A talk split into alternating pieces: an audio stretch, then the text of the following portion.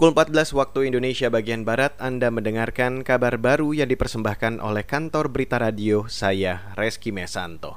Lembaga Amnesty International Indonesia mengkritik keras proses hukum dua terdakwa pelaku teror terhadap penyidik Komisi Pemberantasan Korupsi atau KPK, Novel Baswedan. Direktur Eksekutif Amnesty International Indonesia, Usman Hamid menyebut, Meski vonis hakim lebih tinggi dari tuntutan jaksa, namun vonis itu gagal meyakinkan masyarakat bahwa negara menegakkan keadilan bagi korban. Usman menilai banyak kejanggalan selama proses penegakan hukum, dari penyidikan, penuntutan hingga di persidangan. Proses hukum di kepolisian berjalan lambat dan terkesan main-main. Padahal menurut Usman, Komisi Nasional Hak Asasi Manusia atau Komnas HAM telah menemukan ada upaya menutup-nutupi kasus novel. Usman Hamid menyebut pengadilan terhadap pelaku penyerangan novel merupakan pengadilan sandiwara. Pengadilan itu menjadi salah satu presiden terburuk bagi penegakan hukum di Indonesia karena tidak menyentuh pelaku teror sesungguhnya. Bahkan pengadilan juga mengabaikan upaya perlindungan terhadap para pejabat anti korupsi berintegritas. Dalam sidang Kamis 16 Juli 2020, Majelis Hakim memfonis dua polisi peneror novel Baswedan masing-masing dengan hukuman 2 tahun dan 1,5 tahun penjara. Vonis ini lebih tinggi sedikit daripada tuntutan jaksa penuntut umum yang menuntut hukuman satu tahun penjara kepada Kadir Mahulete dan Roni Bugis. Beralih ke informasi ekonomi, saudara, indeks harga saham gabungan atau IHSG bergerak lesu sepanjang siang ini. Mengutip data RTI, sejak dibuka pagi hari di posisi 5098, IHSG cenderung melemah dan berfluktuatif di zona merah. Indeks sempat anjlok ke level terendah di posisi 5073. Total volume yang diperdagangkan hingga siang ini mencapai 4,6 miliar unit saham dengan nilai transaksi sebesar hanya 3,6 triliun rupiah dan frekuensi perdagangan lebih dari 344 ribu kali.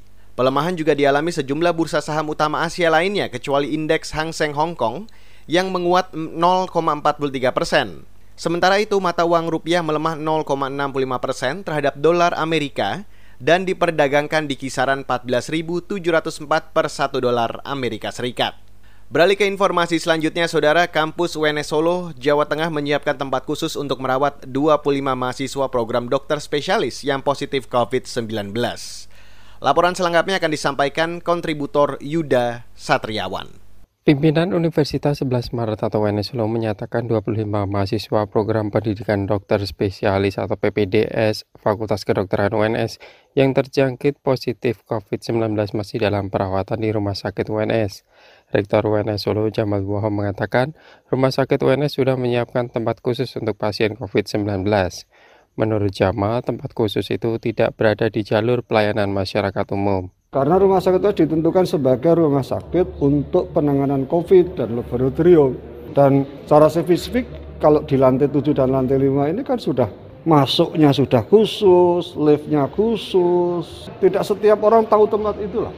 Jadi misalnya saja timur masuk, lift khusus, barang khusus, baru langsung nanti lantai 5 atau lantai 7. 25 mahasiswa calon dokter spesialis Universitas 11 Maret atau UNS Solo positif COVID-19. Mereka sebelumnya bertugas pendidikan sebagai tenaga medis di salah satu rumah sakit umum daerah Dr. Mardi Solo milik pemerintah Provinsi Jawa Tengah yang saat ini menjadi rumah sakit rujukan penanganan COVID-19 di Solo dan daerah sekitarnya. Belum diketahui sumber awal penularan virus tersebut. Dari Solo, Jawa Tengah, Yuda Satriawan, KBR. Demikian kabar baru KBR saya Reski Mesanto.